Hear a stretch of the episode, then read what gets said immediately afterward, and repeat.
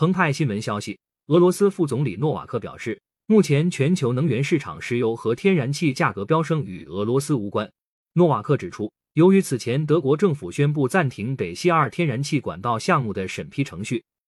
以及部分欧洲政客宣称摆脱对俄罗斯能源依赖的言论，俄罗斯有权禁运通过北溪一管道的天然气。据塔斯社三月八日报道，俄罗斯对欧洲的天然气供应占欧洲国家消费的百分之四十。俄罗斯天然气工业股份公司根据合同义务完全履行了对欧洲的天然气供应。诺瓦克透露，目前俄罗斯途经乌克兰供应至欧洲大陆的天然气已经增加至每天一点零九亿立方米，相当于每年约四百亿立方米。诺瓦克指出，由于欧洲部分政客的言论和德国政府禁止北溪二天然气管道审批程序的做法，俄方有权对通过北溪一的天然气实施禁运，但俄方尚未就此作出决定，因为没人会从这种做法中受益。路透社日前刊文指出。英国首相约翰逊和丹麦首相弗雷德里克森等部分欧洲国家领导人均表示，因近期的俄乌冲突，这些国家希望能逐步摆脱对俄罗斯石油和天然气的依赖。